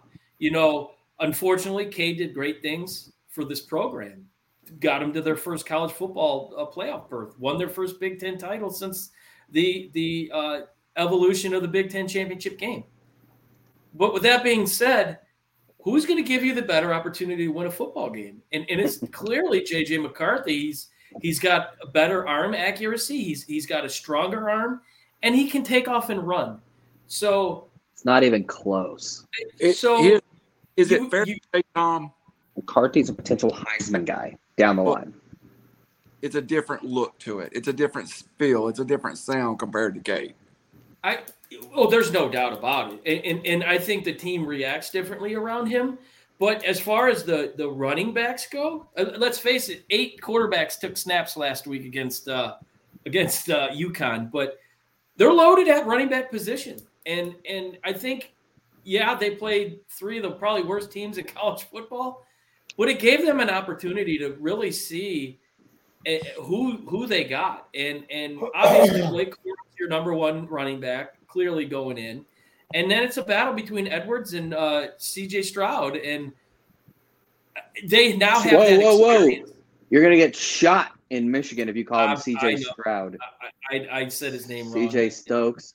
Stokes. Yep. I apologize. JP, I'll hear it from him. I know it. Uh, but anyway, JP should kick your ass. JP, but, go ahead. Fire up your comment. I'm waiting. there, there, there it goes. But we really don't know. I, I think. I think as far as a complete team, it's kind of hard to gauge. Michigan's playing a little bit better competition, not really much in Maryland this week. Uh, but the, the bright spot, the bright spot I will say with Michigan Be is the, the, the one side that I didn't think they would do well is off uh, defensively. Their front defense has been uh, lights out, albeit they haven't played anybody's. But I I'm looking forward to seeing what what their potential could be. Losing Ojabo, losing Hutchinson was huge. Um, it looks at the moment maybe they've reloaded, and maybe not as good, but they have more of a, a, a balanced defensive line. So we'll see. Um, right now, yeah, Ohio State. Yeah, because they played Notre Dame, but they also gave up a lot of points too. So Marshall played Notre Dame. Yeah, true, Tell, true. I mean, Michigan's outscoring 166 to 17 against the worst non-conference slate I think I've ever I, seen. I, and I've I've griped about that for weeks. I have a quick question for you, Tom, and, and, that's that defensively, I don't think anybody worries about Harbaugh. But what's it like being a Michigan fan with that guy as your coach? Because when I look at Cade McNamara, I feel like he should be wearing khakis and not the maize like uniform. Like um, I think JJ McCarthy makes Harbaugh nervous in what he's used to coaching and what he's comfortable doing. Well, he shouldn't be nervous because he coached uh, Colin Kaepernick. And and JJ McCarthy is that type of a quarterback that has the ability to beat you with your legs and he has the the, the arm talent uh, to boot. So, uh, if anyone knows me, I know I've mentioned it on this show many a times. I am not a big fan of Jim Harbaugh. He annoys me to high heavens. Um, and I think up until last year, his arrogance got in the way of of a lot of uh, potential winning seasons with Michigan, in the sense that he wanted to be the guy. Uh, it's it's my show. Last year, that changed. He brought in the right coaches. He brought in the the right people to lead those kids. And yeah, they lost their their uh, both coordinators in, in the offseason, but they brought guys in that are just as good, maybe even better. Uh, so he's kind of ta- given the reins to the other guys, and I think that's why the success has come. So, a- as a non Jim Harbaugh fan, I'm okay with that. He, he doesn't he doesn't stand there on the sidelines and look like he just shit his pants. I'm sorry, this is the PG-13 show, but he doesn't look like that anymore because he's he's not shouldering uh, 100% of the of the uh, you know coaching duties anymore. Just just win, baby. We don't we don't care what you do. Yeah. All right, Robbie, that leaves you the obvious question. I think the whole nation has already decided that Georgia was better than Alabama, but this is two weeks to get into the season, three weeks into the season. Uh, they avoid each other all the way to Atlanta. Could we see 12 and 0 versus 12 and 0 in Atlanta? This is setting up for Armageddon for college football. Look, you've got Georgia, Alabama, Ohio State, and Michigan, one through four right now. Let's just take the SEC. Whoever loses number one, let's just say they run the table. Whoever loses number one is not falling past four. Probably not falling past two or three if the matchup. You got Ohio State, Michigan. One of them's going to lose before the Big Ten championship. But depending on what happens behind them, like, look, this is as high as these four teams and these two conferences have been this early in the season. This is this is this could be bad for college football. This feels like as- every year. No, not every year. No, no. Never has you usually have Alabama. You never have those four teams of those two conferences that packed in together where behind them can keep losing and they can keep winning and then wait till the end of the season and Well, it could Michigan be being just there, four of them left at the end of the table again. This is this is not good for college football, um, but it, it very well could happen. Who do you have, Alabama or Georgia, three weeks into the season as your number one team? Oh God, Georgia looks amazing. Spence, uh, there- yeah, uh, he's got he's got so much more confidence now, if that's even Mhm. possible, that he makes them a, such a better a better team. Is here is your, is he your uh, uh, preseason early uh, Heisman candidate? I'd put him, Caleb Williams, and of course C.J. Stroud as the three right now. But who, how can you limit it to three? You know, there's going to be a lot more voices later. Yeah. But yes, he looks amazing, and he looks like he's been going to the tanning bed. Like every part of him just does not look Well, like uh, the guy he was when he first too. started. He did? He, he he upgraded from the flip, so I think he's probably watching more game film on the go. Okay, then the success is getting to his head. I don't know. Uh, in that conversation, we left out the defending Heisman winner. Oh yeah, Uh, Bryce he- Young. he- Bryce he's, Young. he's a Bryce Young. he's a given. You know, I, I guess I shouldn't have said three, and, and I knew limiting to that. Bijan Robinson, et cetera, et cetera. Cedric this- Tillman if he stays healthy. It's been a great show. Um, let's go into the closing segments because we're an hour and a half in. We're going to wrap it up at 90 minutes tonight. Uh, I'll go first uh, with your bet your nuts. Go ahead, Robbie. Well, just I'll bet my nuts that we did not wrap it up in 90 minutes because that's a, that's a safe bet. we've been 95 minutes. But um, You know, Yeah. let me produce the show. I got it. I, I can see the clock that says 94 minutes. Well, it's I'm only been 60 minutes since we've all been here in Randall's um, defense, so so we're I ahead of time. so against my better judgment, Bobby, wait, Rich, it'll take these egomaniacs a beer to just wrap up their final thought. So you're in good shape. Okay, go ahead, Rob. definitely, definitely accurate. What? What, what was the question? I'm just, Rich, Rich, I mean, I'm just kidding. I'm just kidding. Even your dog's Uh, getting pissed at you. So, against my better judgment, I don't want to do it. I don't want to, but I'm going to do it. I'm going to take the Vols minus 10 and a half and parlay it with the under. I think Florida struggles with the noise. Richardson does not play well. It's going to be, they're not going to get to 17 points. Um, it's going to be a Vols beatdown. Bill, That's a little parlay for you kids. How's their tight end? Because every year a Florida tight end seems to murder Tennessee, but I don't know who their tight end is. I don't know who their tight end is. All right, Mr. Tom, you got something for us tonight?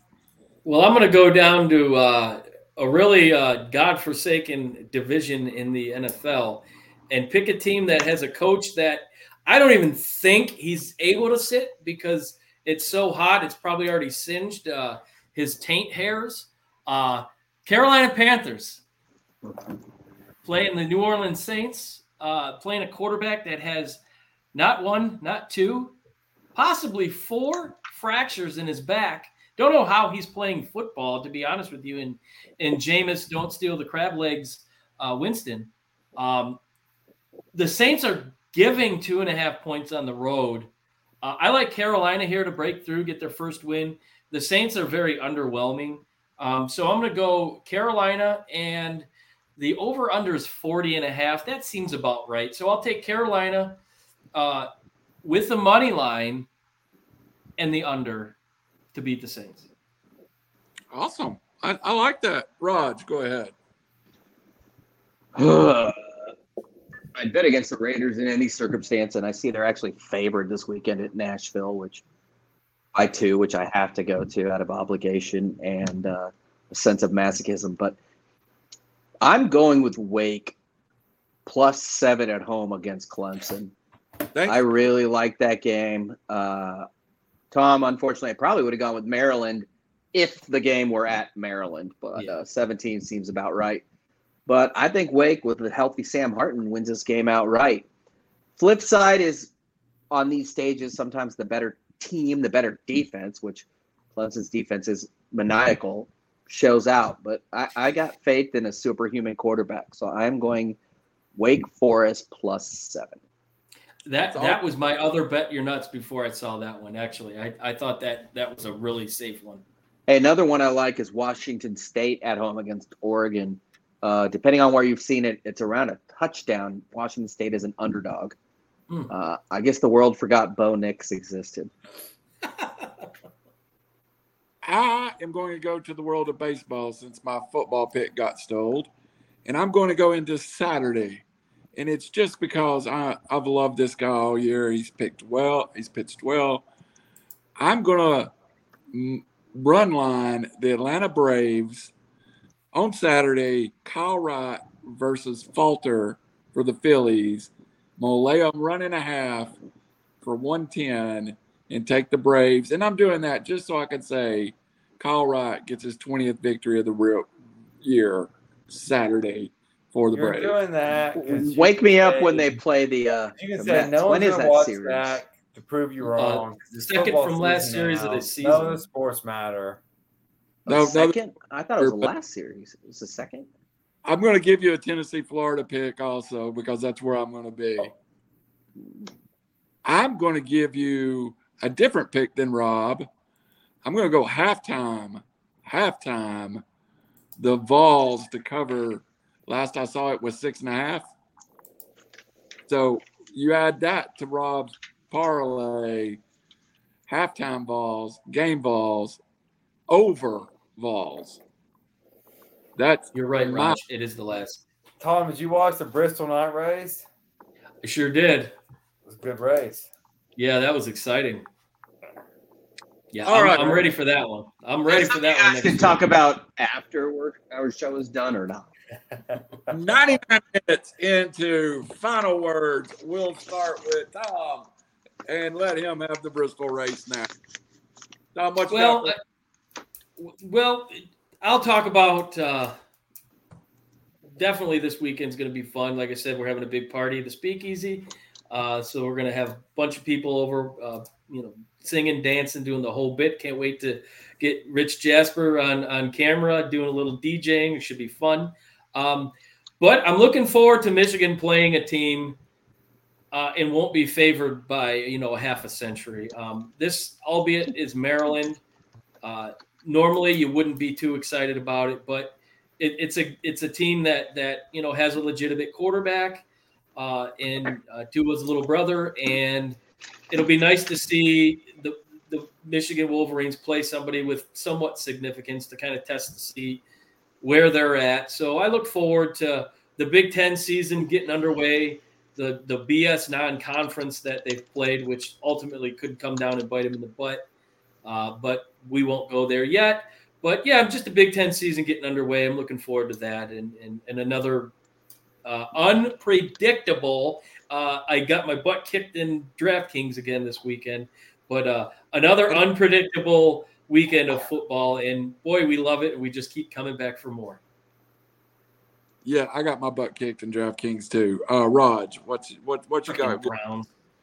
Uh, three quick things. One, I missed the NFL, so just let me talk about the Raiders and how awful they are. Uh, they were up twenty to nothing.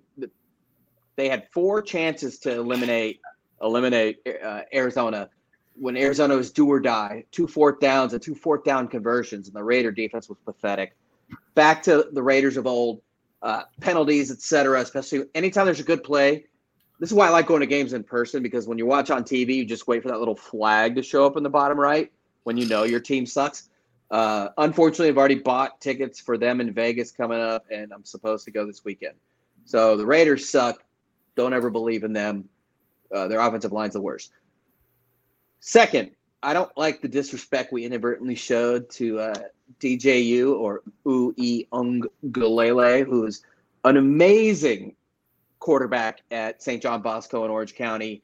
A uh, easily was a five star. My point here is, and the great Polynesian or Samoan Samoa, one of the Polynesian islands, if you will, community in Southern California and in football, and no one meant any disrespect. But sometimes a quarterback just doesn't fit with a program and with a coach. Absolutely. And this and this is one of them. Uh, finally, I want to say rest in pre uh, priest. God damn it, COVID.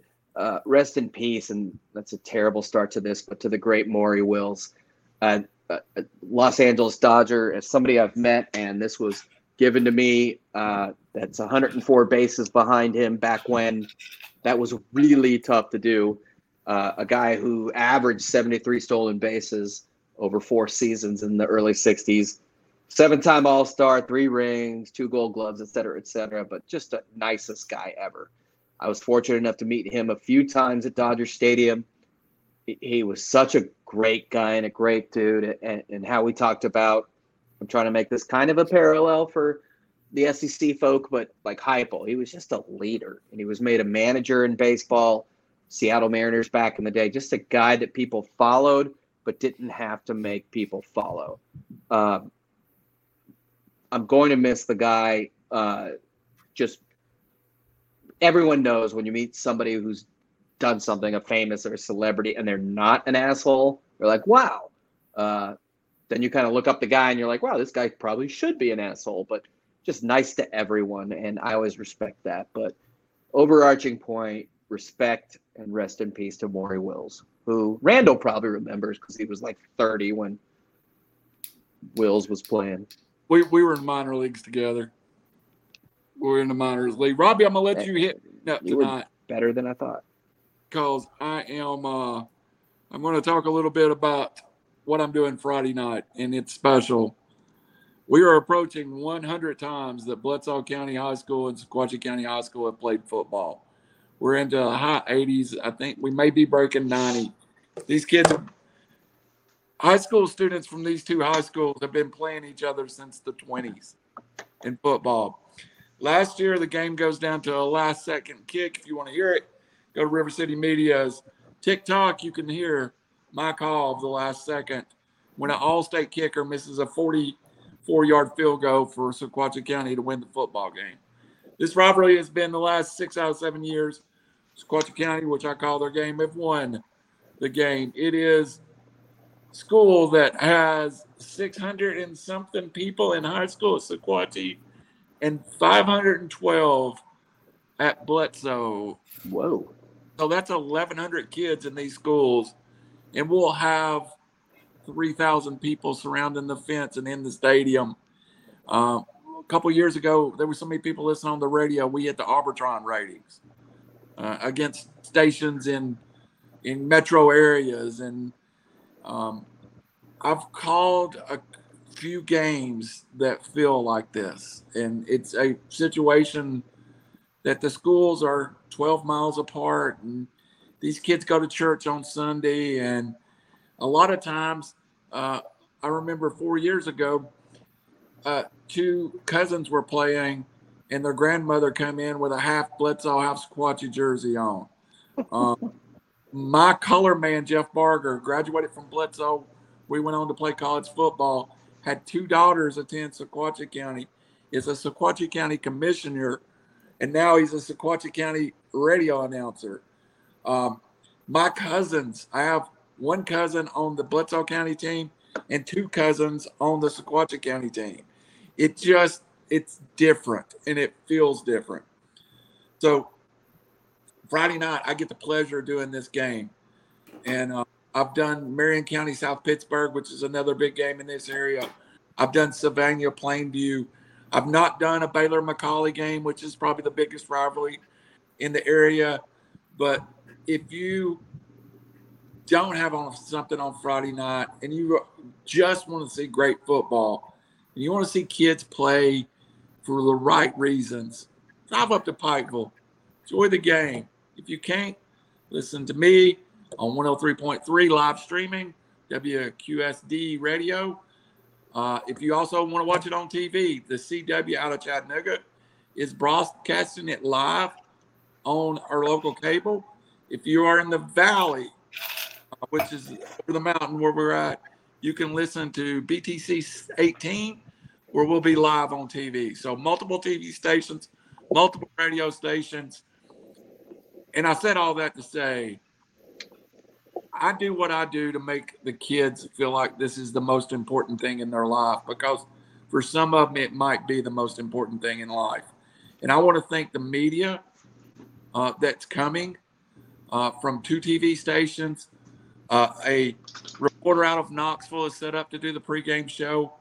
I've got multiple VIPs that's going to give me interviews beforehand.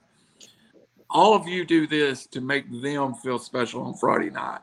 And that's why I'm still at 56 years old involved in high school football. And is we find out how old you are. It is, yes, I'm 56, just turned 56. So it's going to be hard for me to come down on Friday night. I will be so excited that I'll lay in my bed till one or two o'clock in the morning, just replaying everything about the game. I love high school football. I love the kids that play high school football. I love the parents that drive the kids to practice from the time they're five years old till they're 18 years old. And loves the operative word there. It, and I do. They, they love it. You love it. it. It's part of what it is. It is a passion. So come see us Friday night. Robbie, I'm sorry I ran it. That's normally reserved for a Tennessee Florida game, but I had to get it out. Hey, look, I'm doing Sequatchie Blitz on Friday night. Tennessee, Florida on Saturday, and I'm taking my 13 year old daughter to see Alice Cooper on Sunday. I Hell took yeah. work. Detroit, Detroit's own, Detroit's own Alice Cooper. Dude, Cooper at the Tivoli's awesome. Well, hey, Randall, I would say in order for us to give back to those kids, if any of them if any of them want to get into sports media, let's have them on a guest segment on reckless speculation and let's see if you know this just hey, this is what it looks like. Not They're gonna be better than us, dude. but it's, it's it's good to see what, what it would look like. Absolutely. I can get them on here. Let's just get um, them as interns, but their parents need to be well. Yeah. Um, my a minute, final Robbie? words are Raj. I'm glad you're uh, back from COVID. Um, I think our household's about to be battling the second bout of it. Um, hopefully, I make it to the Florida game this weekend. Um, but yeah, but yes, in this whole in this state in this region, it is Tennessee, Florida, and it's is most of our listeners or some of our listeners at least are from here. It's big, it's huge. It um, is going to be wild in Knoxville, and um, game day is going to be there. Um, I'm going to be there. Randall's going to be there. Uh, don't know if sure Rod's going to be there or not. Um, Tom's I'm gonna be try. the Alabama game, which is going to be another rock Rockets atmosphere.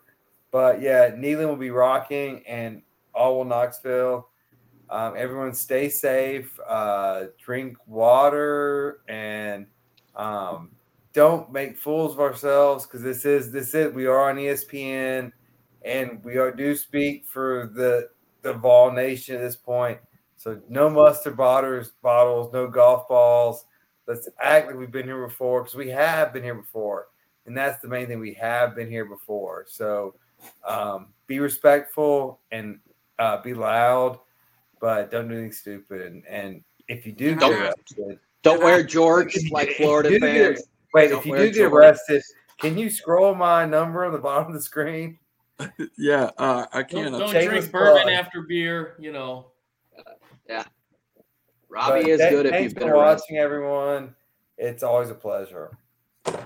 Hey, I'm sorry too that this is this is what we do this for.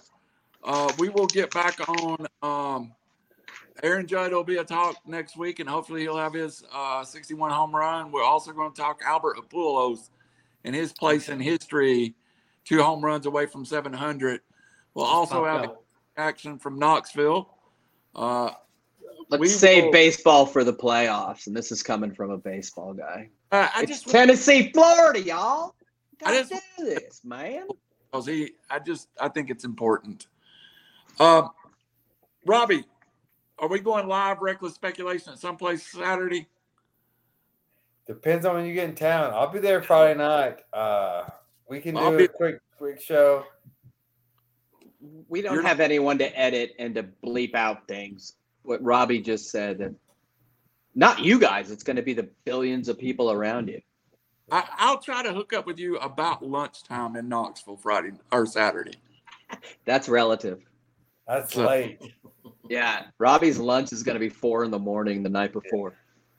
Yeah, and the Guardians' magic number is seven. Tom, Yep, Miranda they- they kind got of a six game Guardians lead. so stupid. They're, they're like the football team.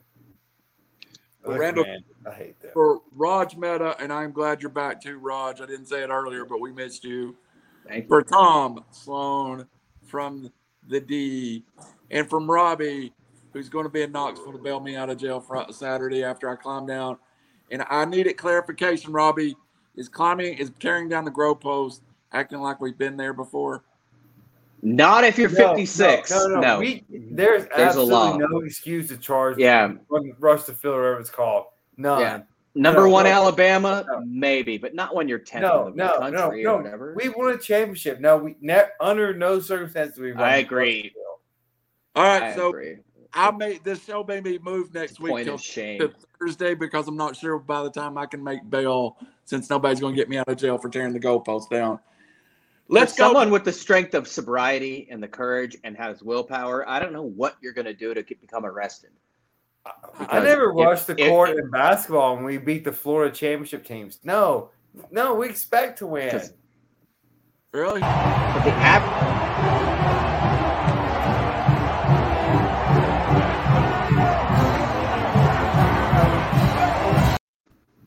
Roger, all I heard was walkie top the whole time you were talking. hey, that's fine. I mean, I'm, I'm just saying, if you're concerned about getting arrested, then I weep for the rest of the people that drink and yeah, yeah. that- do that- dumb shit. You're, you're low on the totem pole of people. way, yeah, way low. And that's what I'm saying. If it happens, then uh oh.